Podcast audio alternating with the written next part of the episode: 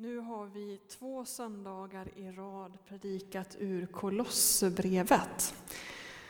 Om julevangeliet så som det presenteras i Kolosserbrevet. Julevangeliet handlar ju om att Gud blev människa i Jesus Kristus. Och både jag och Fredrik har betonat detta med att i Jesus Kristus så förenas det mänskliga och det gudomliga. Och förra söndagen så predikade jag om dopet. Eh, och att jag sa att eftersom Gud blivit människa så har han också bejakat det mänskliga. För Gud är det inte bara det andliga som gäller. Eh, han har både skapat skapelsen och blivit en del av den. Och dopet innebär att våra kroppar är heliga eftersom vi har förenats med Jesus Kristus som är både Gud och människa. Har jag mikrofonen fel eller? Låter det inte? Nej, det är bra. Ni, mm, fint. Jag tycker det blev så väldigt bullrigt ljud. Ja, och jag avslutade förra predikan, förra söndagen, med att ställa frågan hur äter man en Aladdin-ask kristet? Hur äter man en Aladdin-ask kristet? Och jag sa att man gör det genom att njuta av chokladen. I tacksamhet till den Gud som har skapat den här världen och skapat njutningen. Och att man gör det i vetskapen om att Jesus också är med mig när jag äter choklad och inte bara när jag ber eller är i Ryttargårdskyrkan. Jag kritiserar de som säger att men julen handlar egentligen inte om julgranar och julklappar och skinka och så. Ehm, utan att den handlar om Jesus. Och jag ställer frågan, men hur tänker dessa att man ska fira jul då? Bara genom att sitta i ett hörn och tänka på Jesus. Nej, vi firar Guds människoblivande genom att göra alla de här mänskliga sakerna. Ehm, så förkastar vi julgranar så förkastar vi också julevangeliet. Alltså det goda, festen. Och sista versen i kapitel 2 var en kritik till de kristna som föraktar kroppens behov. Det stod så i sista versen i kapitel 2. Och detta måste vi ha med oss nu när vi går in i kapitel 3, för annars går vi helt vilse. Helt vilse. Och vi ska läsa vers för vers nu i början av det här kapitlet och vi går till Kolosserbrevet kapitel 3, vers 1 till och med 5a. Första delen i vers 5. Om ni alltså uppstått med Kristus, sträva då efter det som finns där uppe, där Kristus sitter på Guds högra sida. Tänk på det som finns där uppe, inte på det som finns på jorden. Ni har ju dött och ni lever ett osynligt liv tillsammans med Kristus hos Gud. Men när Kristus träder fram, han som är ert liv, då ska också ni träda fram i härlighet tillsammans med honom. Döda därför det jordiska hos er. Det är här det blir krångligt. Hur hör det här uttrycket döda det jordiska med det som jag sa förra söndagen, att det är okej okay med julgranar och julskinkor och alla dina askar. Vad menar Paulus egentligen här? Och vi ska ta det vers för vers. Det stod om ni alltså uppstått med Kristus, alltså det syftar ju på dopet som man har skrivit om i kapitel 2. Om att dopet är en begravning och en uppståndelse. I dopet så förenas vi med Jesu död och uppståndelse. Och vårt gamla liv dör bort. Men vi får också kraft att väckas upp till ett nytt liv. Men det här nya livet det syns inte. Det står här att vårt liv är fördolt med Kristus. Det denna död och denna uppståndelse som sker i dopet, det är ingenting man kan se med blotta ögat. Det är någonting andligt som händer. Men detta andliga skall en dag bli synligt när Jesus blir synlig på den här jorden, det vill säga när han kommer tillbaka i härlighet. Det är det som står i vers 3 och 4 där. Vårt osynliga liv tillsammans med Kristus, men att vi ska träda fram en dag. Så detta uppståndelseliv, detta nya liv som dopet ger, kommer en dag bli, kommer en dag bli synligt. Och Paulus säger att eftersom vi ändå har det här uppståndelselivet så ska vi sträva efter det som finns där uppe, där Kristus är på Faderns högra sida. Och det är som att Paulus säger, nu när ni är döpta, då får ni då ska ni inte tänka jordiskt, utan ni ska tänka himmelskt. Ni ska leva som om ni uppstått från det jordiska livet. Och då är frågan, betyder det då att man ska lägga bort sånt som har med julgranar och chokladaskar att göra? Nej. Varför inte? Jo, hoppet om himlen är ju ett hopp om evigt liv, inte ett reducerat liv. När Jesus talar om himlen så talar han ofta om en fest. Med mat och dryck och skratt och dans. Att tänka himmelskt är att ha sitt sinne inställt på fest. Det himmelska livet är inte ett immateriellt liv. Det enda som inte får plats i himlen det är synd och död och sjukdom och sånt. Det är det som skiljer jord och himmel från varandra. Så när Paulus säger döda det jordiska hos er så menar han inte att vi ska ta bort det som är materiellt eller mänskligt. Eh, utan han menar att vi ska just lägga bort det som inte kommer få rum i himlen, det vill säga synden.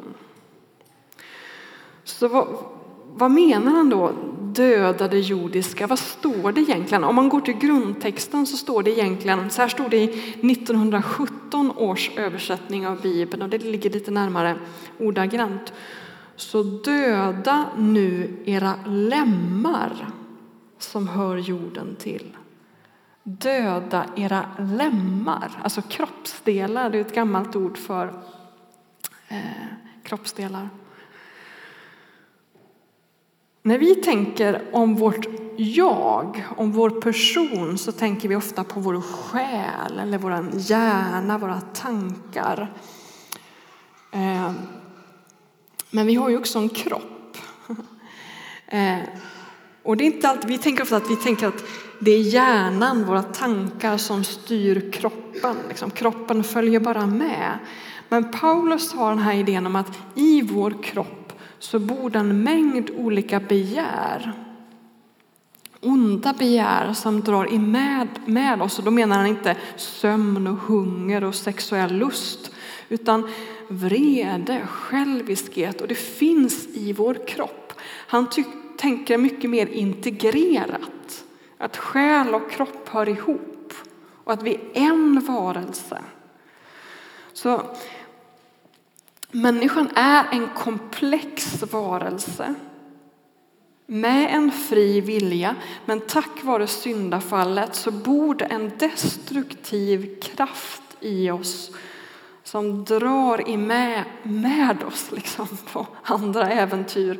Och det gör att Paulus ibland talar om kött eller den syndiga kroppen. Och då menar han inte att det är fel på det materiella utan han menar att i här liksom, så bor en ond kraft. Och det är den onda kraften vi ska försöka döda. Inte kroppen utan det i oss som är synd. Så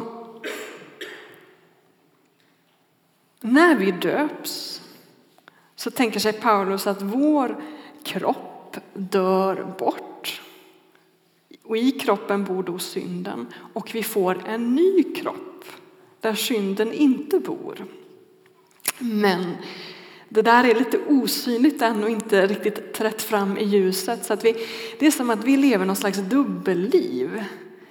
Vi har dels den syndiga kroppen och den nya kroppen från himlen samtidigt. Vi lever någon slags mellan tid mellan nu, eller nuet och framtiden. Och det där är väldigt rörigt. Men, men det är som att Paulus tänker sig att i och med dopet så får vi en försmak av himlen. Himlen bor i oss som en försmak och vår uppgift är att låta det där blomma ut och ta plats och breda ut sig. Vi lever i en slags kamp mellan den gamla kroppen och den nya kroppen. Och när Paulus säger döda era lemmar som hör jorden till så menar han döda de delar i er som fortfarande är fast i synden.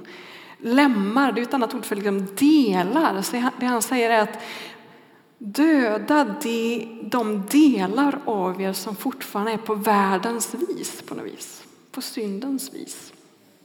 Så det är vad Paulus menar när han säger döda det jordiska hos er. Och jag önskar att han hade uttryckt det lite mer klart. Men det blir klart här nu när vi läser vidare. För så här står det i vers 5 och framåt. Döda därför det jordiska hos er, otukt, orenhet, lidelser och onda lustar och själviskheten, detta avguderi. Sådant framkallar Guds vrede och det fyllde även er tillvaro när ni levde mitt uppe i det. Men nu måste också ni lägga bort allt detta, vrede, häftighet, ondska, oförskämdhet och alla skändligheter som kommer ur er mun. Ljug inte för varandra. Ni har ju klätt av er den gamla människan och hennes vanor och klätt er i den nya som förenas till verklig kunskap och blir en bild av sin skapare. Som Guds utvalda, heliga och älskade ska ni alltså klä er i innerlig medkänsla, vänlighet, ödmjukhet, mildhet, tålamod. Ha fördrag med varandra och var överseende om ni har något att förebrå någon. Liksom Herren har förlåtit er ska också ni förlåta. Nej, men över allt detta ska ni ha kärleken, det band som ger fullkomlighet. Här listar ju Paulus en massa synder. Synder som han ber oss lägga bort eftersom det hör till det liv vi egentligen har begravt i dopet. För er som är nya här kan jag, varför jag alltid pekar åt det hållet, det är för att vi har en dopgrav där som är dold just nu på grund av alla julkonserter som vi har haft här så att ingen ska ramla ner där. Men det är därför jag pekar när jag säger dopet, det är så här reflexmässig grej. Han listar en massa synder som vi ska liksom begrava i dopgraven. Och så säger han att vi ska gå från synd till dygd genom att klä av oss synden och ta på oss dygden. Och det där med att klä av sig och klä på sig är ju någonting som man bokstavligen gör när man döps. Man måste ta av sig de blöta kläderna och sätta på sig nya torra kläder. Och antagligen så, så anspelar Paulus på den här bilden. Eh, I urkyrkan gjorde man ofta så att man klädde på sig nya vita kläder efter dopet som är just en symbol på att man tar på sig himlen, man tar på sig rättfärdigheten, man tar på sig dygden. Eh, här i vår kyrka gör vi lite olika. Ibland är det så att man döps i vanliga mörka kläder och sen efter dopet så tar man på sig vanliga ljusa kläder. Och ibland så döps man i en vit dopdräkt och efteråt så tar man på sig vanliga kläder. Men då förloras ju lite den här symboliken. För det är ju det vita, det nya som man tar på sig efter dopet. Alltså, vi tar av oss synden och tar på oss dygden. Och den vi egentligen tar på är ju han som personifierar alla de här goda egenskaperna, nämligen Kristus. Ehm, det är Kristus vi tar på oss i dopet. Och det här finns flera ställen hos Paulus, till exempel i Romarbrevet. En vers där som kommer upp alldeles strax tror jag. Romarbrevet där, 13 och 14. Ikläd er Herren Jesus Kristus och ha inte så mycket omsorg om det jordiska att begäran väcks. Här har vi det här med det jordiska igen som då inte får förväxlas med det materiella utan det som har med synden att göra. Men i, i vår text då, i brevet till Kolossai så skriver Paulus att vi ska ta på den nya människan, som vi backar igen, en bild. Och en bild till. Vers 10 där, klätt är den nya. Den gamla människan klär vi av oss och den nya människan tar vi på oss. Eh, och den nya människan kallar Paulus ibland för den andra Adam. Den gamla människan är den gamla Adam, den, ny, den nya människan är den nya Adam eller den andra Adam och denna andra Adam är Jesus själv. Och i vers 10 där så finns det en referens till just syndafallsberättelsen om den första Adam. Ormen lurade ju den första Adam att tro att om de åt av den förbjudna frukten så skulle de bli lik Gud, bli lika Gud. Om de åt av kunskapens träd. Men så blev det inte, det blev snarare tvärtom. Vi blev mindre lika Gud genom att äta av den här frukten. Kunskapens frukt gjorde människan till syndare. Men den kunskap som vi får genom gemenskap med Jesus gör oss lika Gud, alltså den verkliga kunskapen. Jag tittar. Vers 10 där. Och vårt dilemma som syndare är inte bara att vi inte förmår göra det som är rätt, utan också att vi inte ser vad som är rätt alla gånger. Vårt, eh, synden gör oss blinda så att vi inte ser vad som är rätt. Vi är så vana vid synden att vi liksom bara kör på. Och där ser ni också i vers 9, syndens vana. Vi är så vana vid synden att vi inte ser hur bedrövlig den är. Vi tänker att alla andra gör så och vi ser inte att det är något fel i det. Men om vi närmar oss Kristus, om vi ikläder oss Kristus, då kan vi få den verkliga kunskapen hur livet egentligen ska levas. Först när vi ser saker ur Jesu perspektiv så ser vi hur hemsk synden är.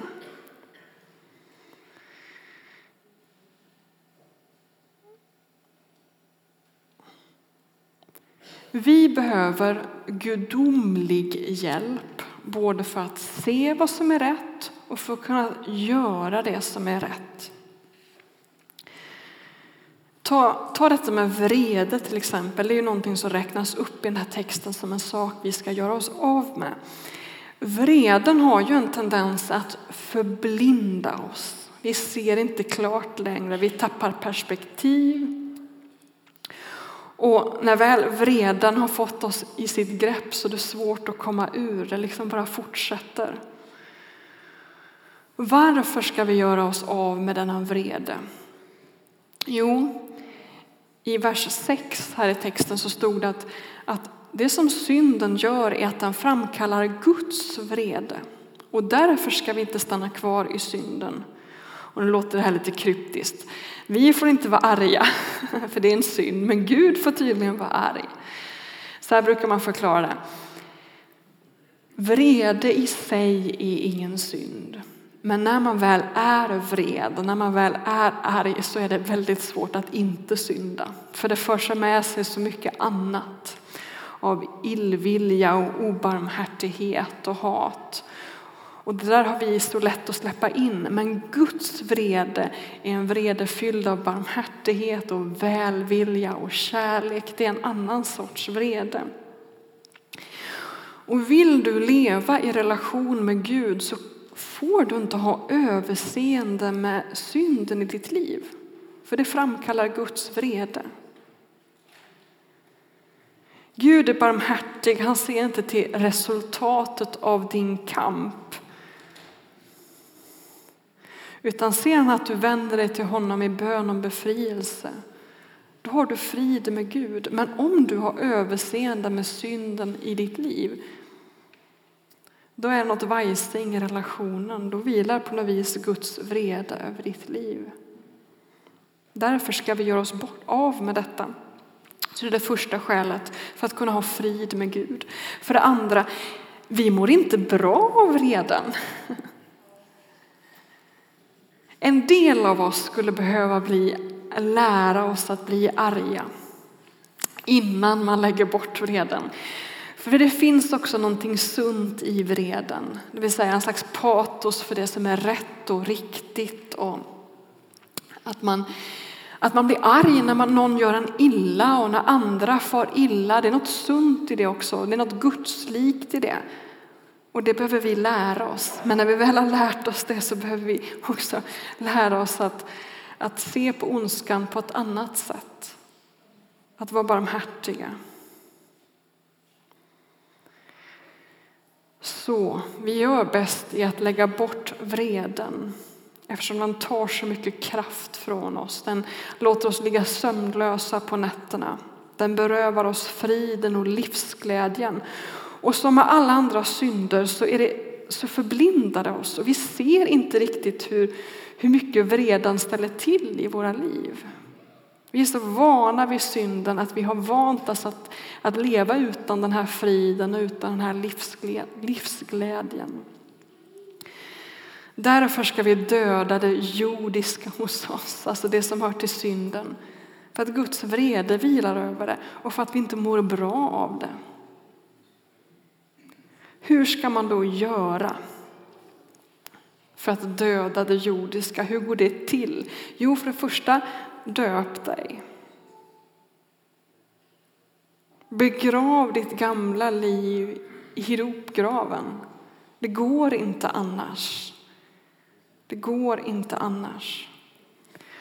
Och vad ska man göra sen då? Jo, man lägger fram sina synder i bön inför Guds ansikte och ber om förlåtelse. Det är så man gör. Man kan inte göra på något annat sätt.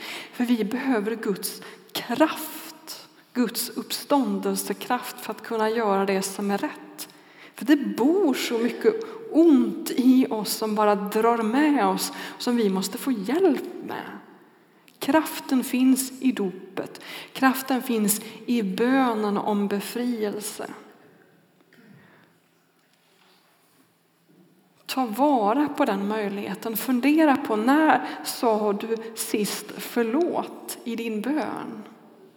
Finns det med i ditt böneliv? Finns det med i ert gemensamma böneliv? I en cellgrupp till exempel. Det finns ju det här ordet i Jakobsbrevet om att vi ska bekänna våra synder för varandra och be att vi blir botade. Jag och Fredrik har funderat på ett bra tag. Hur ska vi liksom kunna få det att bli någonting levande i vår församling? För det finns en sån kraft i detta. När vi ber om varandras förbön, också när det gäller detta som har med omvändelse att göra.